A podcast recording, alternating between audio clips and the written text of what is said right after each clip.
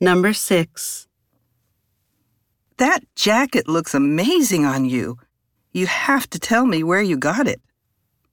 It was actually a gift from my uncle. He works at the theater as an orchestra conductor and sometimes takes some of the unused costumes home. So it's a costume from a play? That's awesome. Yeah, but sometimes he brings home some really wild things too. Question. What does the boy say about his uncle?